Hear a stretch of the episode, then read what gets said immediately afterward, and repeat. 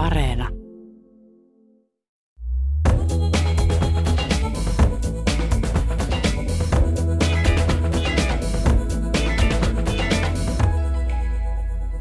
Laura Kolbe kirjoittaa teoksessaan Keho, matkoja ikään, mieleen ja minuuteen naisen ikääntymisestä ja kehon muutoksista iän myötä. Muutokset vaativat sopeutumista ja rehellisyyttä itseä kohtaan. Kaksi somevaikuttajaa teki modernin teoksen Naiseuden tie, jossa pohditaan kehoa, uraa ja omia rajoja. Sosiaalisen median vaikuttaja ja malli Sofia Ruutu analysoi naisen elämään liittyviä teemoja. Minä olen Pia-Maria Lehtola, Euroopan historian professori Laura Kolbe ja toimittaja ja kirjailija Anna Horppu ovat ohjelman vieraana. Lämpimästi tervetuloa. Kiitos paljon. Kiitos. Ja aloitetaan kirjojen esittelyllä.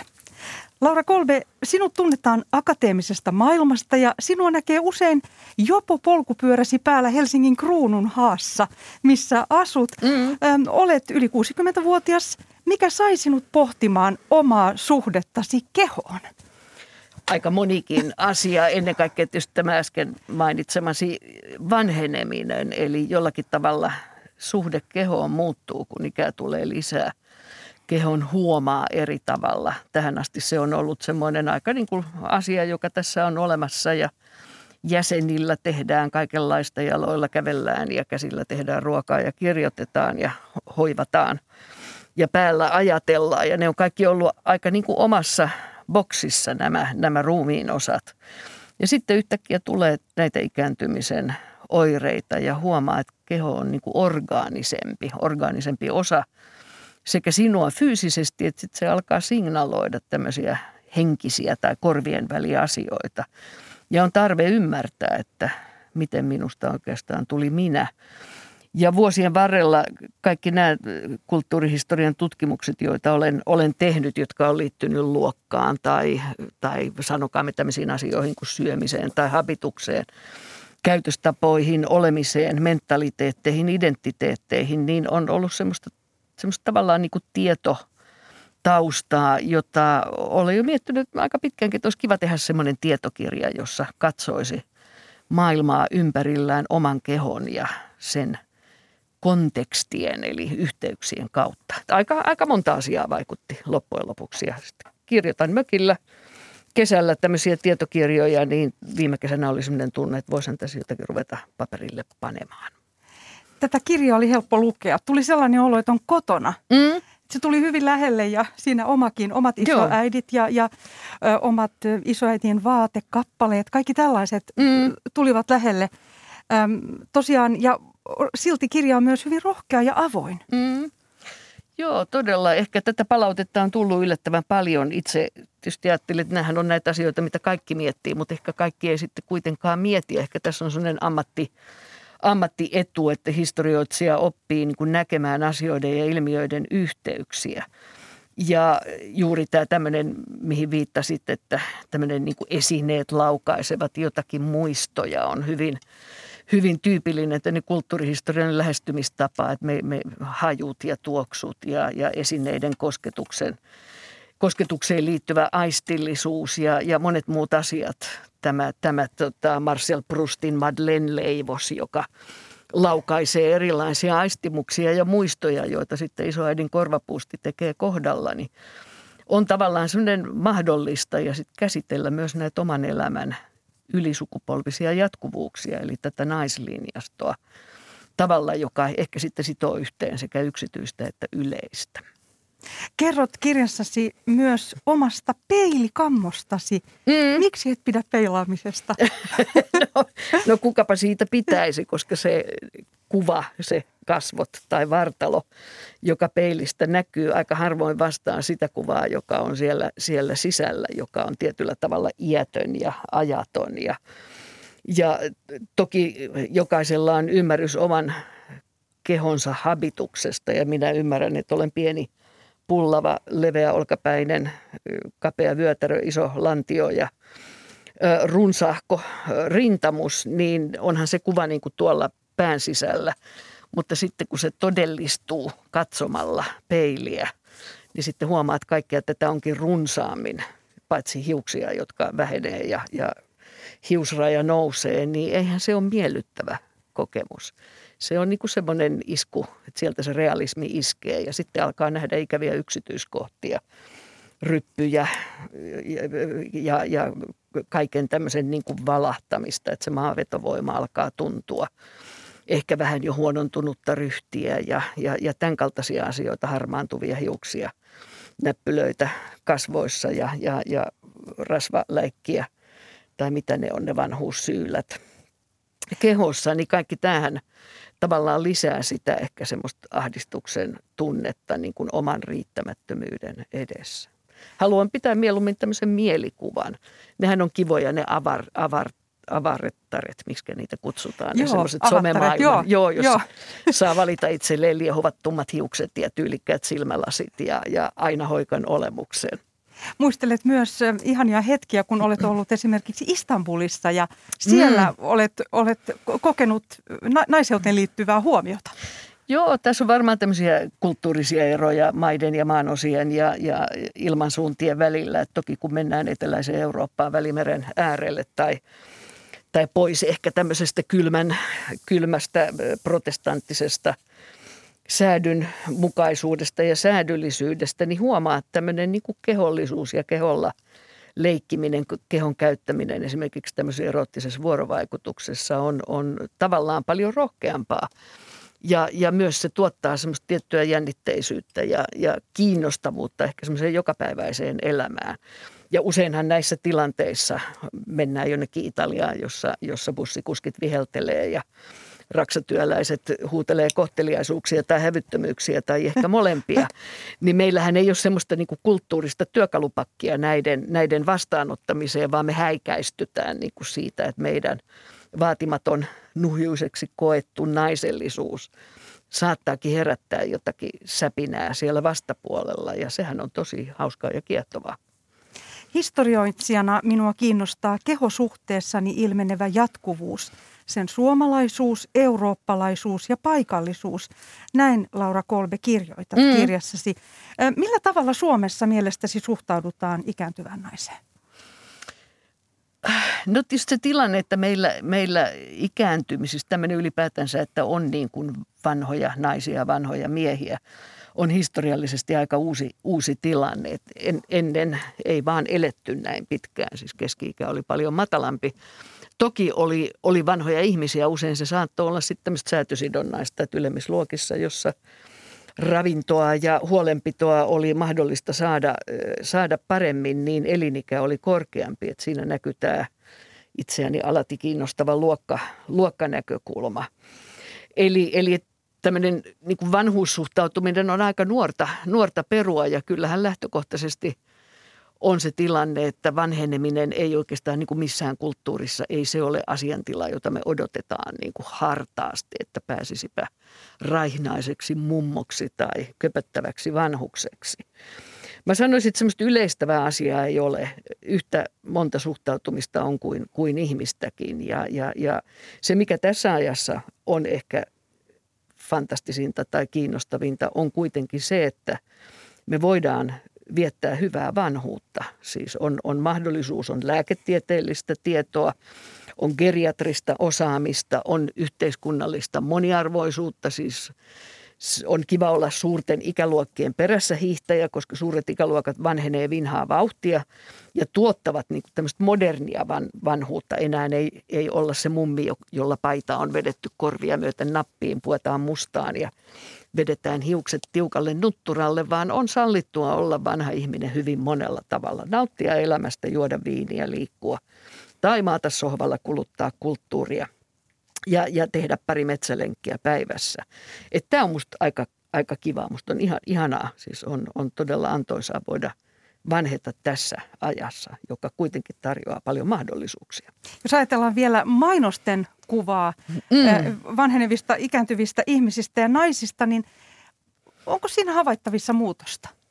On siinä tietysti jonkinlainen muutos, eli, eli meillähän on näitä ikäpositiivisuus, kaikenlaisia somealustoja, joita satunnaisesti tulee, tulee seurattuakin. Ja muistan, että mun äitini jo toimittaja Pirkko Pi kolme kirjoitti näistä, näistä, että miksi se kuva vanhasta naisesta tai vanhenevasta naisesta on niin kapea, että se on se esiliinainen mummu tekemässä perunamuusia keittiössä, kun äiti ja ikäpolvensa edusti tämmöistä virkanaista, joka tekee töitä eläkkeelle jäämiseen asti ja senkin jälkeen kuluttaa kulttuuria, pukeutuu tyylikkäästi, matkustaa viikonloppulomille eurooppalaisiin suurkaupunkeihin ja nauttii elämästä. Et ehkä nyt 30 vuotta äidin kirjoitusten jälkeen niin, niin aletaan nähdä myös, myös tämän tyyppistä uutta mummoutta, että voit olla virkanainen ja isoäiti – ja rakentaa rooliasi hyvin, hyvin monipuolisesti. Hi, muutokset, tämmöiset kulttuuriset muutokset on aika hitaita ja on turvallista pysyttäytyä niin totunnaisissa stereotyyppisissä kuvauksissa, myös mitä tulee tämmöiseen ikäymmärrykseen. Koitan katsoa kehoani ja mieltäni historian tutkijan viileydellä ja asettamalla oman elämäni osaksi laajempia voimavirtoja. Miten tämä näkyy arjessasi? No kyllä se näkyy ehkä siinä, niin kuin totesin jo aikaisemmin, niin nämä seikkailut, joita ystäväni Katriina Järvisen kanssa olemme tehneet tällä luokkaretki tematiikalla ja luokkapohdinnoilla, niin on ollut aika ratkaisevia. Siis eihän tietysti niin kuin mun lapsuudessa intuitiivisesti julistettu joka päivä, että sinä olet syntynyt keskiluokkaan tai sinä edustat porvarillisia arvoja. Nämähän on sellaisia asioita, mitkä tihkuu – niin kuin meidän ympärillä ja me omaksutaan tietty elämäntapa, johon vaikuttaa vanhempien ja, ja totta kai sitten koulu, ystävät, lähipiiri. Monet asiat niin kuin muokkaa tiettyyn suuntaan, vaikka niitä ei sanallisteta. Ja mulla oli pitkään niin tämmöinen näppituntuma ja ymmärrys siitä, että se perhepiiri, jossa, jossa minä asuin, jossa oli paitsi kolme kieltä ja, ja, ja tietty tämmöinen monikulttuurinen latinki, niin siellä työstettiin semmoista eurooppalaista ehkä ylemmän keskiluokan – elämäntapa ymmärrystä, jota itse en pystynyt kyseenalaistamaan tietenkään nuorempana, kun, kun se oli minun kasvuympäristöni. Mutta vanhemmiten on, on, on tullut tarve niin tehdä pesäeroa ja rakentaa ymmärrystä. Niin kuin tässä kirjassa koen niin kuin kolmeen asiaan, joista yksi on kaupungistuminen, yksi on keskiluokkaistuminen ja yksi on tämmöisten porvarillisten elämäntapamallien niin kuin suuri läpimurto myös Suomessa. Ja sitten kun näitä kirjoja on tullut luettua, tutkimuksia tehtyä ja pohdittua, että mikä on tämmöinen eurooppalainen porvaristo, eurooppalainen porvarillinen elämäntapa, niin siitä se ymmärrys on kasvanut monien vaiheiden jälkeen. 90-luvulla asuttiin perheen kanssa Amsterdamissa ja se oli kyllä hyvin ratkaiseva kuin tämän porvari-ymmärryksen. Ja porvari ei ole nyt sama asia kuin se on Suomessa tänne poliittinen termi, joka on sitoutunut yhteen puolueeseen – ja sitä en aja, en puolueen enkä, enkä sen ymmärryksen asiaa, vaan tavallaan tämmöistä niin kuin kaup- juuri tätä urbaania keskiluokkaista elämäntapaa, joka, joka on ehkä sitten se viitekehys tai se freimi, jossa, jossa minun sukupiirini tai kaksikin sukupiiriäni ovat vähän eri lähtökohdista lähtien puuhastelleet. Toinen on luokkaretkellä alaspäin ja toinen on ollut luokkaretkellä ylöspäin, mutta on ollut paljon yhteisiä arvoja kuitenkin näillä, näillä sukuni perhepiireillä. Anna Horppu, olet toimittaja ja olet viime aikoina aiheissasi myös perehtynyt nuoriin naisiin. Miten suomalaiset nuoret naiset voivat tänään? No suomalaiset nuoret naiset, niin ainakin tälleen toimittajan näkökulmasta, niin on yhä enemmän mahdollisuuksia olla ja valita rohkeasti sitä, että mihin suuntaan haluaa oman elämän ja omat arvot, arvot laittaa en tiedä mistä se johtuu, onko yhteiskunta nyt jotenkin vapautuneempi tai me nähdään vaikkapa sosiaalisesta mediasta ja mediasta erilaisia malleja, että miten olla nuori nainen tänä päivänä. Mutta aika paljon siellä on myös sellaisia niin kuin paineita ja riittämättömyyden kokemusta, ehkä myös siitä valinnan vaihtoehtojen laajuudesta johtuen. Että näin ainakin itse koen. Eli voi olla tietyllä tavalla stressaavaa. Kyllä. Mm. Mm. Joo, joo, tämä on tosi kiinnostavaa. Mä oon paljon tyttäreni kanssa näitä asioita 30V keskustellut, joka todistaa juuri samaa. Että et tietyllä tavalla se putki, jossa, jossa itse on kasvanut, niin vielä sanotaan sotien jälkeen 40, 50, 60, ehkä vielä 70-luvulla syntyneet niin kuin predestinoiduttiin aika semmoisen selkeään putkeen, että koulut ensin opintielle, niin kuin sanottiin, sivistystä hankkimaan. Ja sitten perheen perustaminen, sitten ammatti, sitten ne klassiset kesämökki, ehkä yksi tai kaksi autoa. Ja siinä oli se, se elämänkaari ja lähtökohta oli, että töitä sai, kun koulutusta oli ja tavallaan niin kuin yhteiskunnallinen varmuus ja luotto asioiden järjestymiseen oli aika suurta. Ja mä arvelisin, me näitä luokkakirjoja ollaan tehty Katriinan kanssa, niin siellä niin kuin avautuu se 90-luvun tavallaan se lama ja se maailmanpolitiikan murros, jonka jälkivaikutuksia nyt vieläkin eletään, niin se lama niin kuin suisti tavallaan tämän optimistisen 80-luku Suomen – aika epävarmaa 90-luku Suomeen ja siihen liittyi sitten näitä monia. Tuli tämä sosiaalisen median avaruus ja tuli kaikki nämä diskurssit niin kuin muuttu. Muodollinen tasa-arvo alkoikin olla sitten ihan oikeaa tasa-arvoa. Tytöllä oli mahdollisuus toteuttaa itseään ja samalla niin kuin sirpaloituu ehkä sitten mm. se, se juuri, että, että kun mahdollisuuksia on niin valtavasti, niin sitten se vaikeus tarttua, että nyt mä menen ton kuntin kanssa tai ton mimmin kanssa – parisuhteeseen ja nyt me hankitaan lapsia. Kun odotus voi olla, että hei siellä seuraavana päivänä saatankin tavata jonkun vielä kivemman tyypin. Ja sitten lopputulos on, että 15 vuotta kuluu niin kuin tässä pähkäilyssä. Ja, ja tämä on se, mitä näen ehkä just mun opiskelijoissa myös ja, ja omissa lapsissa. Että ne polut ei ole enää kirkkaita, eikä niiden pidäkään olla. En väitä, että kaikki menneisyydessä oli paremmin, mutta että tietty tämmöinen mm. haastavuus kyllä, kyllä on. Viime viikolla ilmestyi sinun toimittama kirja Naiseuden tie. Olette sosiaalisen median vaikuttajan ja mallin Sofia Ruudun kanssa kirjoittaneet tämän kirjan. Siinä on kauniita, melkein enimmäkseen mustavalkoisia ja hillittyjä valokuvia kauniista Sofia Ruudusta rannalla, kaupungissa Helsingin keskustassa, välillä paljas yläosa – ja valokuvaaja Janita Autio on ottanut nämä, nämä kuvat. Ja tosiaan te kysytte tässä kirjassa, että miten löytää itsensä ja rohkeutta elää oman näköistä elämää. Sofia Ruutu on tunnettu malli ja Instagram-profiili. Aloitetaan Anna Horppu hänen urasta. Millainen hänen uransa on? Hänellä ainakin seuraajia on yli 38 000. Kyllä.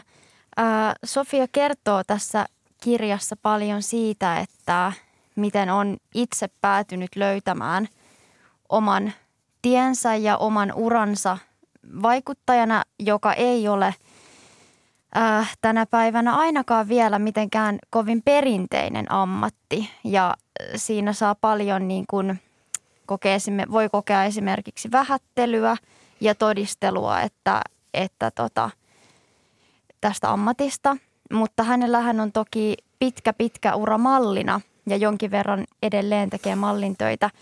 Ja yksi kirjassa iso aihe, josta, josta Sofia puhuu, niin on nimenomaan keho ja ulkonäkö tämän työn kautta, sekä työn kautta että myös sitten oman elämäntarinansa kautta. Ja eräs asia, joka myös paljon Sofian kanssa keskustellessa on noussut esille, on omien rajojen etsiminen, ö, omien epävarmuuksien hyväksyminen ja sitä kautta näiden rajojen asettaminen, joten ö, niiden asettamisen kautta ja löytymisen kautta niin on sitten pystynyt löytämään rohkeutta elää juuri sitä omanlaista naiseuden elämää. Ja hän avautuu hyvin vahvasti ah, omasta ahdistuksestaan. Kyllä. Kerrotko tästä? Kyllä. Eli Sofia kertoo hyvin avoimesti siitä, että ahdistus on jollain tavalla aina kuulunut enemmän tai vähemmän hänen elämäänsä. Ja se on ollut sellainen asia, jonka kanssa on ollut haaste, haastavaa elää. Ja toki lähipiiriltä saa tukea ja neuvoja, mutta sitten ne neuvot voi olla niinkin konkreettisia, että ne ei oikein siihen tunnereaktioon auta. Ja tässä kirjassa listataan tällaisia Sofian käytännön neuvoja, jotka on mun mielestä hyvin inspiroivia ja ihania, että miten esimerkiksi luonto voi auttaa siinä ahdistuksen tunteen helpottamisessa. Ja puhutaan myös terapiasta paljon, koska se on yksi asia, mistä Sofia on löytänyt ison avun. Ja Anna Horppu, olet, olet tosiaan tutkinut tätä aihetta, olet haastatellut Sofia Ruutua, mutta tässä on myös haastatteluja eri asiantuntijoiden kanssa. Kerrotko, minkälaisia asiantuntijoita olet haastatellut tätä kirjaa varten? Joo, äh, kehoteemaan niin ollaan puhuttu Noora Kariluoman kanssa unesta ja hyvän unen vinkkeistä. Ja yksi syy näihin, näiden vinkkien etsimiseen on ollut se, että Sofia myös kertoo tässä paljon että uniongelmistaan ja nukkumisesta, joka on aina ollut hänelle haastavaa, ää, erityisesti pikkulapsiaikana, kun lapset on olleet unettomia. Eli ollaan lähdetty etsimään hyvän unen vinkkejä ja sitten olen haastatellut myös Tarja Santalahtea Väestöliitosta ja Tarjalta kyselin sitten terapian hyödyistä, ahdistuksen määritelmästä ja naisen seksuaalisuudesta, joka oli erityisesti itseäni kovin kiinnostanut teema. Ja Sofia Ruutukin kertoo omasta suhteesta seksuaalisuuteen. Kyllä. Sofia puhuu muun muassa nautinnon merkityksestä ja sen oivaltamisesta, että kuinka aikaisemmin on ehkä ajatellut seksiä sen kautta, että minkälainen on, miltä näyttää, tulee tuottaa nautintoa toiselle, mutta sitten kun on vuosia tullut lisää ja elämän kokemusta myös muista eri asioista, niin on oivaltanut, että myös itse ansaitsee nautintoa ja, ja sitä saa hakea ja, ja etsiä. Molemmissa teidän kirjoissa avaudutaan myös meikkaamisesta ja laittautumisesta. Ja Laura Kolbe, kirjoitat näin. Tyttäreni Karoliina katsoo välillä kriittisin silmin äitiään ja huokaa yhden elämän opeistaan. Tiedätkö, mitä kosmetiikkayrittäjä Helena Rubinstein on sanonut? Silloin Laura Kolbe vastaat näin, että enpä todellakaan tiedä. Ja Karoliina jatkaa, hän on sanonut, ei ole olemassa rumia naisia, on olemassa vain laiskoja naisia. niin, joo.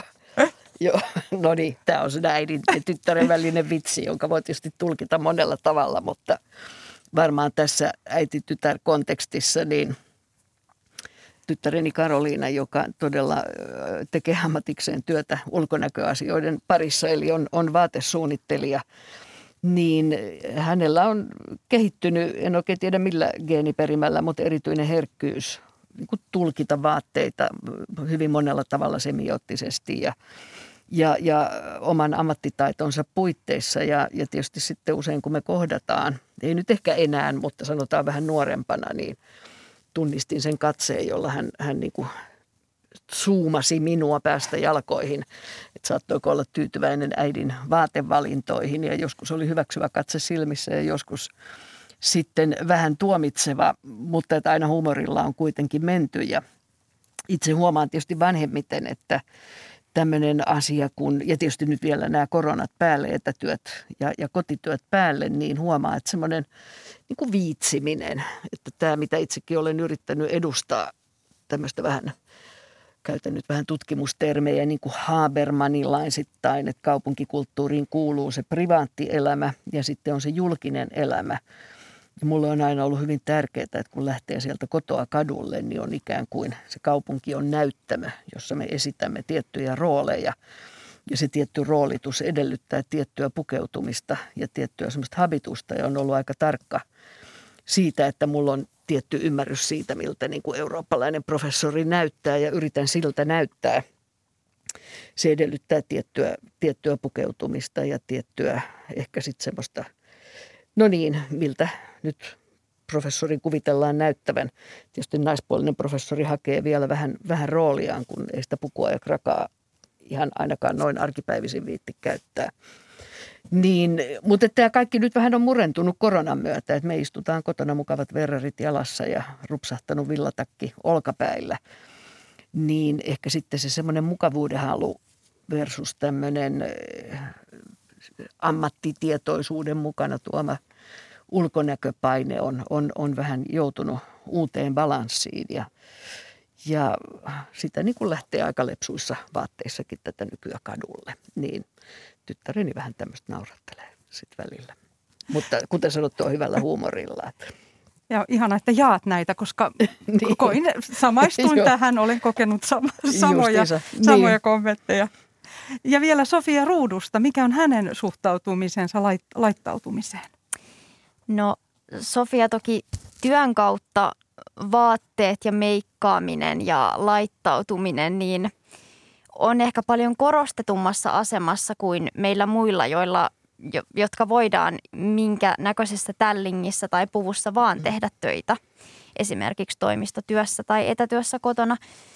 Mutta sillä on kyllä hyvin iso rooli hänelle ja hän nimenomaan tässä kirjassaan korostaa laittautumisen merkitystä myöskin nautintona. Että se on semmoinen ihana mm. nautinto ja jopa niin kuin henkinen tila aamulla, kun voi miettiä, että hei, että minkälaisen fiiliksen haluan tänään. Haluanko skarpin olon ja laitan blazerin ja korkeat korot tai ehkäpä villiä punaa, kaikkea tätä. Että se on yllättävän monipuolinen ja moninainen asia, ei vaan ehkä – sellainen pinnallinen, mitä usein ehkä Suomessa ajatellaan, mm. että jos nainen laittautuu, niin sitten hänestä tehdään tietynlaisia stereotypioita.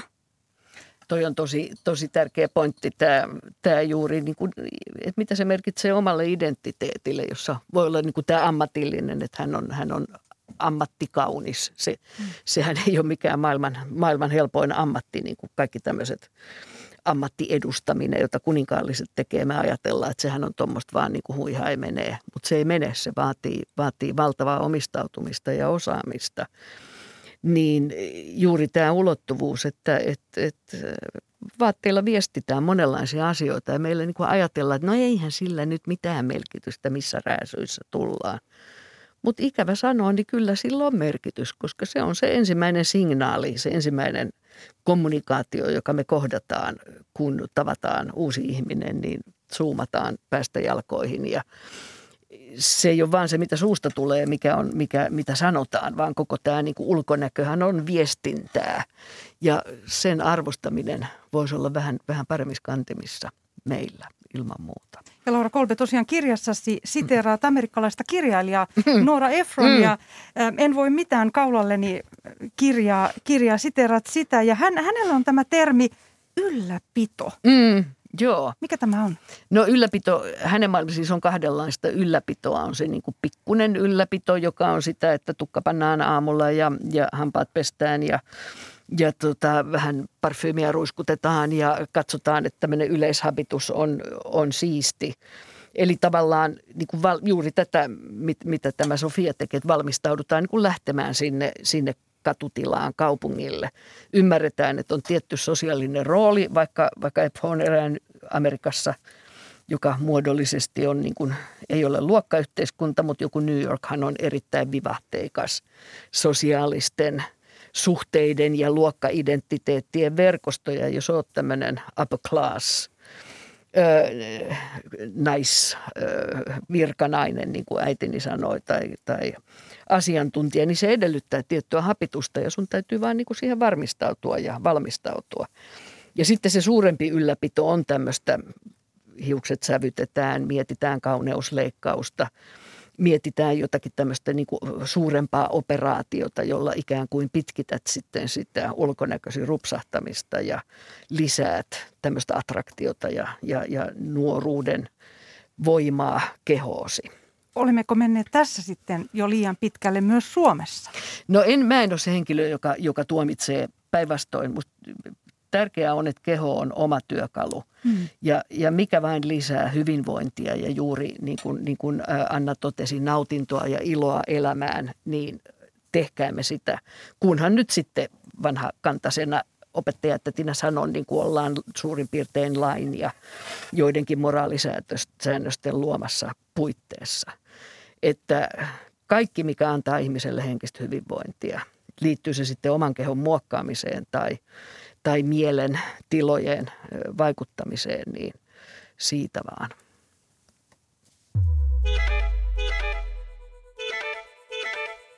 Kuuntelet Kulttuuri Ykköstä, jonka vieraina ovat naiseudesta ja kehosta kirjoittaneet Laura Kolbe ja Anna Horppu. Minä olen Pia-Maria Lehtola.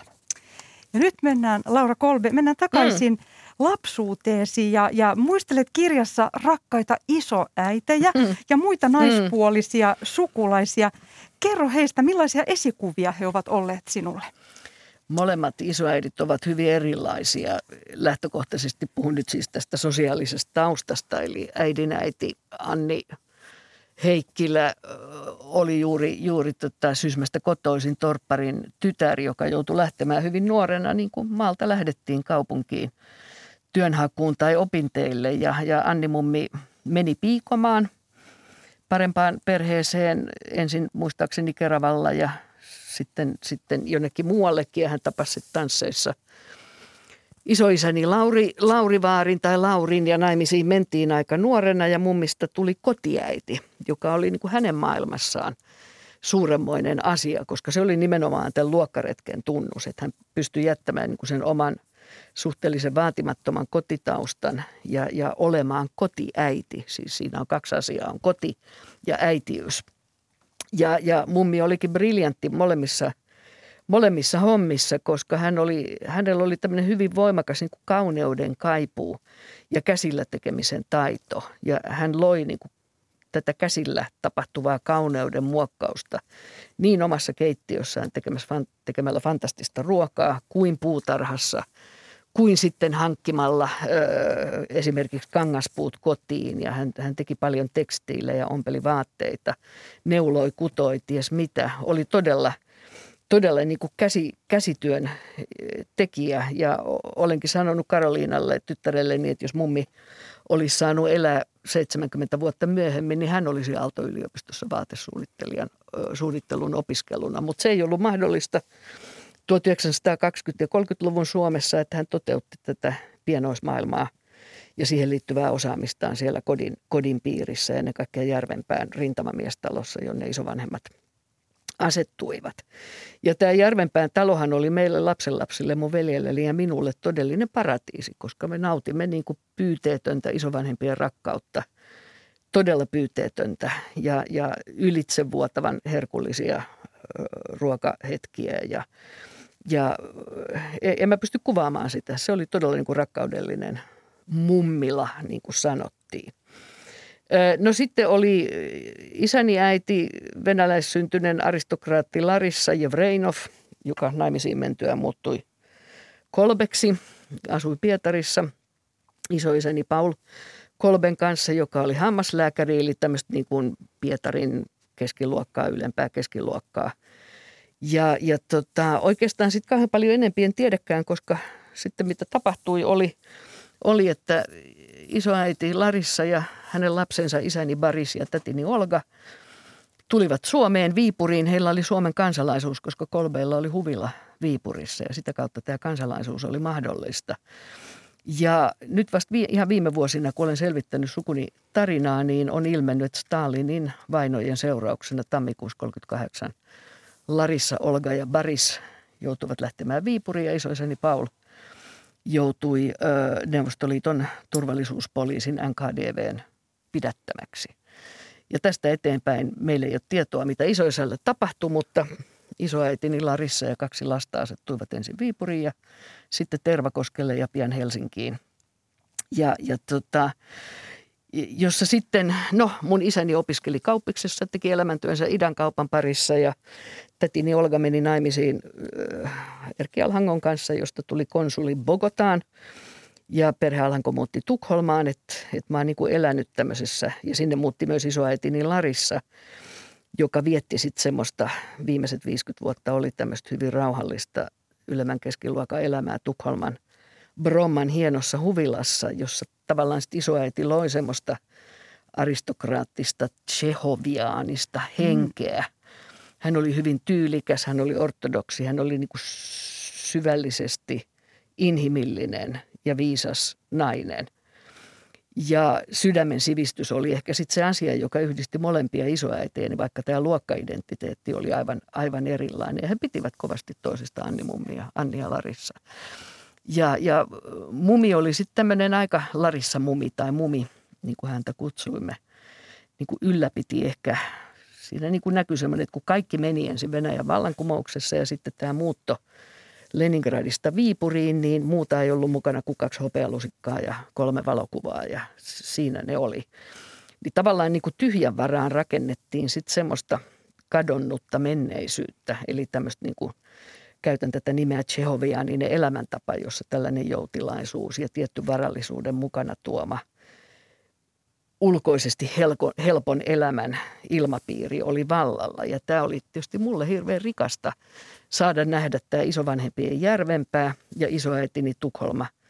Ja sitten kesät vietettiin Hangossa. Et mä tein semmoista niinku luokkaretkeä eri maailmojen välillä, johon kuulu Venäjää ja Ruotsia. Puhuttiin siellä, siellä Tukholmassa ja, ja Suomea sitten Järvenpäässä. Että tämmöinen niin aika avoin monipaikkaisuus ja monikulttuurisuus on ehkä ollut, ollut ja sitten tämä isoäitien sydämen sivistys on ollut semmoinen kantopohja, jonka varaan katson ehkä jonkun tämmöisen humanistisen elämänasenteen perustuvan. Ja myös naisideaali. Molemmille oli niin ulkonäkö tärkeä. Se ei ollut vain ulkonäköä, vaan se oli hygieniaa ja, ja terveyttä. Larissa mummi sanoi usein, että kuule Laura, että terveys – Tämä kauneus on terveyttä. Siis se ei ole vain sitä, että pyntätään, vaan se on sitä, että voit hyvin sekä fyysisesti että henkisesti. Se on minusta hyvin kaunis lause, tämä näin. Kyllä Alhankoon vielä liittyen, niin olet, olet sukua prima ballerina Anneli Alhangolle mm. ja tämäkin liittyy siihen Hangon huvilaan. Joo, joo. joo toki liittyy. Joo, joo mun, kuten sanottu, niin hyvin läheiset suhteet ollut monista eri syistä johtuen juuri serkkuihini joita siis on neljä kappaletta, kaksi poikaa ja kaksi tyttöä. Ja, ja Anneli oli jo hyvin varhain lahjakas tanssia ja siellä Hangohovillassa oli sitten paitsi Margaretta von Baarin balettikoulu, jota itsekin kävin ja unelmoin balleriina urasta, mutta eihän siitä tällä kroppastruktuurilla mitään tullut. Ja, ja tota, sain seurata monta vuotta ja edelleenkin seuraan tietysti serkkuni, pidämme yhteyttä, niin, niin hänen karjääriään tämmöisen niin kuin ulkonäköammatin, kuten balettitanssijan parissa. Se on valtavaa itsekuria ja itsehillintää ja sitkeyttä ja sisua, jota on vaatinut tämä, tämä Annelin karjääri ja aika nuorena tapahtunut nousu jo kansainväliseen maineeseen. Ja tämä kaikki on ehkä sitten heijastumaa siitä tietyllä tavalla siitä venäläisestä tai pietarilaisesta – elämäntavasta. Eihän me koskaan käyty Pietarissa, se ei ollut konkreettinen asia. Pietari oli vähän niin kuin Karjala, että se oli siellä menneisyydessä. Se oli maailma, johon haikailtiin ja joka oli todellakin kadonnut. Se on kadonnut nyt moneen kertaan. Mutta, mutta silloin, silloin se oli jo ensimmäistä kertaa vallankumouksen myötä ja, ja, ja sodan myötä kadonnut. Ja tätä kaikkea isoäiti niin kuin, ei tietoisesti, mutta se hänen henkensä – Larissan henki niin kuin säteili semmoisia sivistyksellisiä ja kulttuurisia arvoja. Ja, ja ehkä niiden valossa on ollut tietyllä tavalla aika rikastuttavaa kasvaa. Hienosti kirjoitat kirjassa näin. Kehossasi Suomineito kohtaa äiti Venäjän ja Frau Germanian. Näin toteat ja vertaat myös kehoasi laboratorioon. Tämä on hyvin, hyvin kiehtovat ajatukset ja kutsut itseäsi judische mutteriksi. Mm. Niin. Kerro tästä, millainen hän on? No Judische Mutter huomasin juuri tässä, tässä toisessa kirjassa, jota käsittelemme, oli tämä päähenkilö Sofia huolehtii. Tämä käsite niin kuin huolehtia on, on, on musta hirveän arvokas ominaisuus ja en tiedä liittyykö se leimallisemmin naiseuteen. Ehkä mieshuolehtiminen on sitten enemmän semmoista tekemistä ja, ja ansaintaa. Mutta tämä naishuolehtiminen, jota mun suvussa on ollut, ollut todella paljon, että naiset niin huolehtii yksityiskohdista. Naiset huolehtii, huolehtii niin kuin tässä tämä Sofia kuvaa musta hyvin, hyvin hienosti, huolehtii siitä, mitä lapsille kuuluu, miten lapset pärjää. Ihan jopa semmoisenkin, että jos lapsukainen menee soutuveneellä eikä tule ajoissa takaisin, niin se vasta kauheita huolta aiheuttaakin. Eli jotenkin niin kuin näen, että tämmöinen judische mute, joka on niin kuin stereotypia tämmöisestä kaikkialle huolehtivuutensa ulottavasta äidistä on jotakin semmoista, joka kiteytyy näissä mun sukuninaisissa, ennen kaikkea Anni Mummissa ja Larissassa ja sitten tässä Olga tädissäni Tukholmassa, joka oli todellinen hausfrau ja, ja, ja monitoimi ihminen ja ylläpiti valtavia talou, kahta taloutta, kolmeakin samaan aikaan ja, ja aivan fantastista niin kuin huolehtimista. Et mä nostasin tämän naisidentiteettiin kuuluvan huolenpidon ja, ja se on välittämisen, se on rakkauden yksi ulottuvuus. Ja siitä pitäisi puhua paljon enemmän ja positiivisemmin. Anna Horppu, millaisia vinkkejä te haluatte Sofia Ruudun kanssa antaa nuorille naisille, jotka kamppailevat oman kehonsa kanssa? Koska Sofia Ruutu ilmeisesti saa hyvin paljon Instagram-profiilinsa kautta myös kyselyitä. No ainakin yksi vinkki voisi olla sellainen, minkä on itse oivaltanut tätä kirjaa tehdessä.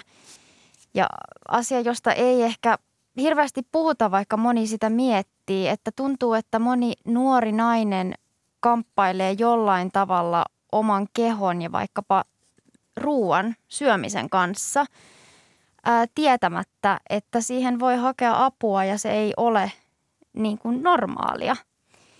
Että se, että rohkeasti uskaltaisi hakea apua, ää, jutella vaikkapa rakkaille ystäville, läheisille avoimemmin omasta kehosuhteesta, omista huolista ää, ja tämän suuntaisista asioista, niin just se niin kuin asioiden jakaminen, että mitä henkilökohtaisempia asioita uskaltaa jakaa joko perheenjäsenille, ystäville tai sitten vaikkapa ammattiauttajalle terapiassa tai psykologille, niin sitä enemmän sitä jotenkin huomaa, että ne on usein semmoisia asioita, jotka yhdistää meitä kaikkia muitakin naisia. Tai ei välttämättä kaikkia, mutta hämmästyttävän monia. Niin ainakin yksi asia, mitä halutaan painottaa, niin on juuri se asioiden jakamisen tärkeys. Ja tosiaan se, että tässä kirjassa myös rohkeasti – tämän kauneuden ja kauniiden vaatteiden takana voi olla todellakin ihminen, joka kamppailee joka päivä. Että se, ei, ei, ei, ei meidän kaikkien elämä ole helppoa, vaikka se siltä näyttää. Ei. Meissä jokaisessa on hyvin erilaisia puolia ja ristiriitoja ja se on normaalia ja niin on monissa muissakin ihmisissä. Eli vertaistukea Ver- haluatte tässä myös tuoda esille. Vertaistukea ja vertaispuhetta. Hmm. Menemme vielä takaisin Laura Kolven kirjaan ja Lebenstrappe-vertaukseen. Mm.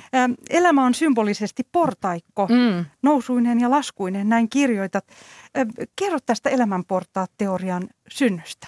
Se on tämmöinen aika perinteikäs eurooppalainen, ehkä keski-eurooppalainen tapa niin kuin nähdä, että, että elämä on tämmöisiä ikärappusia, jotka liittyy tietysti täysvuosiin. Että nollavuotias vauva, 10-vuotias, 20, 30, 40, 50, 60 ja niin edelleen. Mennään varmaan sataan vuoteen. Niin se on myös hyvin visuaalinen. Näistä tehtiin tauluja jo 1500-luvulla, ehkä aikaisemminkin, jos se niin näkyy. Ehkä se ihmisen niin kehollinen muutos, että nuori on reipas ja askeltaa väkevin askelin ja sitten tulee ruuhkavuodet, on jo lapsukaisia ympärillä ja sitten pikkuhiljaa alkaa nämä vanhuuden oireet, askel hidastuu – jaksaminen, siihen tulee uusia ulottuvuuksia.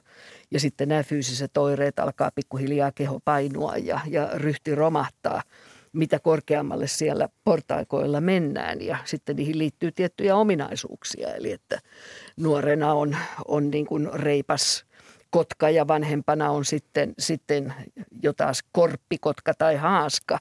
Eli että siinä myös arvotetaan ikäkaarien – tiettyjä ominaisuuksia, joka, joka ei ehkä tänään ole enää niin, niin itsestään.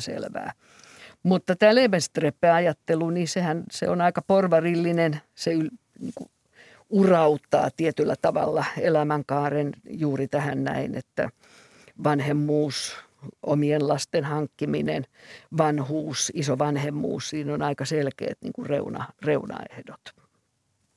Joo, Anna Horttu haluaisin myös lisätä tuohon Laura sun ajatuksen sen, että ainakin itsestä tuntuu, että usein ikääntymisestä ja näistä eri portaiden mm. vuosikymmenistä puhutaan niin kuin negatiivisesti, mm, että kyllä, mitä joo. huolia ja murheita ja huonoja muutoksia niihin liittyy. Joo. Mutta Sofia myös painotti häntä haastatellessani sitä, että hän on oivaltanut sen, että – kuinka jokaisesta ikävuodesta myös tulee paljon hyviä asioita ja niitä ryppyjä ja kehon muutoksia enemmän voisi jokainen kiinnittää enemmän huomiota siihen, että mitä uusia kokemuksia on tullut Mm. ja mitä hyvää näiden vuosien kautta on saanut. Se on juuri näin ja sehän, se, se on juuri näin ja, ja, ja tämähän on se ihmiselon rikkaus tavallaan. Että, ja myös se, josta itse olen tavattoman niin onnellinen, että on kaikki nämä vuodet ja vuosikymmenet takana, koska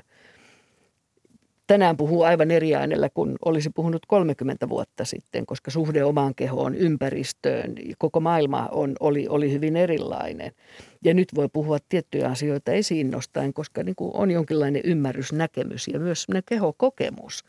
Ja tämä, mikä, mikä itseäni ei lopeta ö, ilahduttamasta ja hämmästyttävästä, on tämä niin kuin kehon, kehon voima. Siis, se on niin kuin aika sitkeä, että jos ei nyt betonipenkki putoa päähän niin, niin, tai joku muu tällainen accidentti tai äkillinen sairastuminen, jota toki itsekin on kokenut monenlaisia asioita, niin se keho on aika resilientti Mm. ja se oppii ja se, siihen niin kuin tulee semmoista sisäänrakennettua viisautta, joka, ja juuri ehkä sitten puhuttiin näistä nuorten naisten epävarmuudesta, niin se on asia, johon sitten ikä kyllä myös auttaa, että oppii.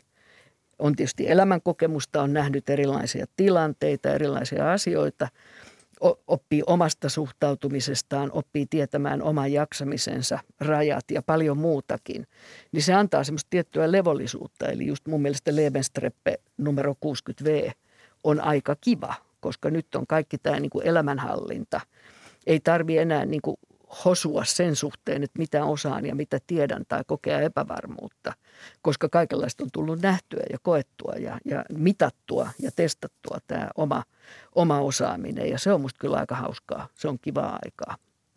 Sitten kirjoitat Laura Kolbe myös kirjassasi siitä, että välillä ajattelet kuolemaa et joka päivä ja pärjäät lyhyillä yöunilla. Mm. Se on ihailtavaa. niin, joo. Ja, ja, ja sitten tosiaan nostat esiin myös, että aivot ovat hyvässä kunnossa, kun Mm. vanhenee. Tämä, on- tämä on fantastista ja muisti ja, ja kaikki muistot tu- tulevat eri tavalla. Ne kiertää jotenkin, ne tulee lähemmäs. Siinä on joku jännä tämmöinen Joo. mekanismi. Joo, toki tämä tietysti havahduin tähän ehkä kymmenisen vuotta sitten ihan luentosalissa, kun opiskelijat alkoi kysyä, että voisitko opettaa, että kuka on presidentti Kekkonen ja voisitko opettaa, mikä se Neuvostoliitto oli ja mikä oli YYA-sopimus. Ja silloin niin kuin yhtäkkiä tajus, että Herra Jumala, että hei, mähän muistan noin kaikki asiat. Mä tiedän, mikä oli Kekkonen ja mä muistan Neuvostoliiton ja joka päivä täytti YYA-puheesta vielä 80-luvulla. Ja miten tämän oman muistamisen ja minkälaisia tunnemaailmoja näihin asioihin liittyy, sitten välitetään ikään kuin tämmöisenä neutraalina opetustapahtumana. Että mitä poimitaan esiin Kekkosesta ja Neuvostoliitosta. No nythän me nähdään, että konteksti vaikuttaa ihan hirveästi, mitä me siltä menneisyydeltä kysytään. Et kun maailma ympärillä muuttuu, niin Kekkoseltakin kysytään eri asioita kuin vielä kymmenen vuotta sitten.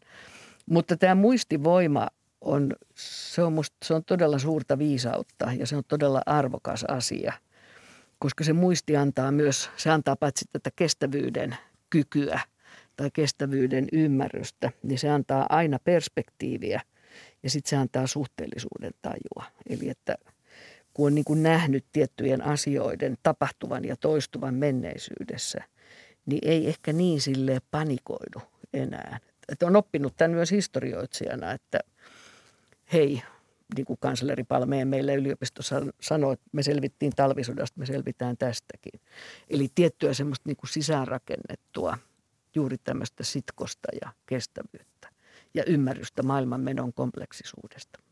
Kirjoitat myös siitä, että koette déjà vu-kokemuksia useammin. Mm. Kerro tästä. Niin, ei se on ju, juuri tämän tapasta. No, et, tämähän on tietysti uniin liittyvä asia ja sitten jotenkin havahdut seuraavana päivänä tai vuoden kuluttua, että tämä on kokenut tämän tilanteen. Mutta myös tarkoitan tässä, että mä tein pari vuotta sitten kirja, niin sanotun äitikirjan, eli kokosin näitä mun, mun toimittaja-äitini artikkeleita Helsingin Sanomista ja Suomen Kuvalehdistä. Ja sitten kun mä luin niitä läpi 60-70-luvulta, niin sitten oli niinku tämmöinen, että, eh, että onko näitäkin, ai, kas tolleen, näitä kirjoitettiin jo 70-luvulla. Että tämähän oli just niin kuin ajankohtainen asia oikeastaan. Kaikki se, mistä me ollaan tänäänkin puhuttu, niin näitähän on jokainen sukupolvi niin kuin omalla tavalla läpikäynyt. Ja usein aika samanlaisin, koska me ollaan samaa kulttuuria tässä vielä. niin aika samanlaisin tunnuksin. Et, et usein se liittyy just siihen, että jaksaaks nyt kiihkoutua jostain asiasta, kun just on tuoreessa muistissa, mitä Mutsi kirjoitti tästä 70-luvulla ja miten 80-luvun alussa tästä käytiin jotakin hirveätä debattia. Et tulee myös vähän semmoinen, totta kai, että kun se ei ole elämässä ensimmäinen asia, niin mielellään antaa sitten tilaa esimerkiksi nuolemmille keskustelijoille, jotka rakentaa tämänhetkistä ja tulevaa identiteettiä näiden tapahtumien valoon, valossa ja varjossa. Anna Horppu, vielä lopuksi, mikä on kirjanne missio? Kirjamme missio on auttaa jokaista lukijaa löytämään tavan elää elämää omanlaisen naisen roolissa, mikä on juuri se itselle sopiva tapa ja mistä ne omat ambitiot ja, ja rajat löytyvät. Ja itse kirjailijana toivoisin, että jokainen lukija ottaisi tämän kirjan erilaisista teemoista juuri sen, joka itseä sattuu koskettamaan ja jollain tavalla puhuttelemaan, niin uskon, että sitä kautta löytyy juuri ne omat oivallukset. Laura Kolbe vielä loppuun mm. analyysisi. Tällainen trendikin kuitenkin nyt on yhteiskunnassamme. Meillä on näitä pitkä, pitkä harmaatukkaisia naisia, mm. jotka nauttivat ja ovat Instagramissa. He ovat varmasti jo 75-vuotiaitakin. Joo. Mitä ajattelet tästä? Jotain, joku murros on kuitenkin tässä tulossa. On tapahtunut ilman muuta näen siinä murroksessa oikeastaan niin kuin pelkkää hyvää. Eli, eli se iso teema, joka itseäni on kiinnostanut koko elämän, on tämä häpeä, että miksi me hävetään niin monia asioita. Me hävetään ehkä vaatimatonta kotia tai luokkataustaa, me hävetään omituista kansallista historiaa tai suomalaisuutta tai mitä vaan nyt tässä tuo olemaan, junttiutta. Niin kuin ihan turha hävetä myös mitä tulee niin kuin siihen omaan kehoon, koska se on nyt, se on nyt vaan asia, joka tuossa roikkuu mukana. Ja jos me löydetään juuri tämä nyt keskustelussakin esiin noussut niin kuin hyväksyntä, ja siinähän auttaa tämä, tämä käyttämäni uimahallimetodi, että, että tajuaa sen, että oma kroppa on vähintään yhtä kaunis kuin kaikkia muidenkin naisten kropat omalla tavallaan. Ja miksi tätä kauneutta ei voisi, voisi kertoa. Ja myös se, että nyt uskaltaudutaan eri tavalla. Niin kuin, en käytä sanaa paljastamaan, vaan kertomaan se oman kropan tarina myös visuaalisesti, niin se on musta todella hienoa ja, ja arvokasta. Itse en ehkä vielä ole niin rohkea, että menisin niin kuin alastomuuskuviin. Ehkä käytän sitten sitä, mitä osaan, eli, eli sanallista ilmaisua ja lukijat ehkä ne kuvat omassa päässä. Mutta yhtä kaikki naiset, jotka tekee sitä, ansaitsee musta suuren kunnioituksen, koska he tulkitsevat – muiden naisten tuntoja ja tarpeita hienolla tavalla. Näihin sanoihin Kulttuuri Ykkönen päättyy tänään ja haluan kiittää Laura Kolbea ja Anna Horppua antoisasta keskustelusta. Kiitoksia. Kiitos. Ja tämä lähetys ja muutkin löytyvät Yle Areenasta.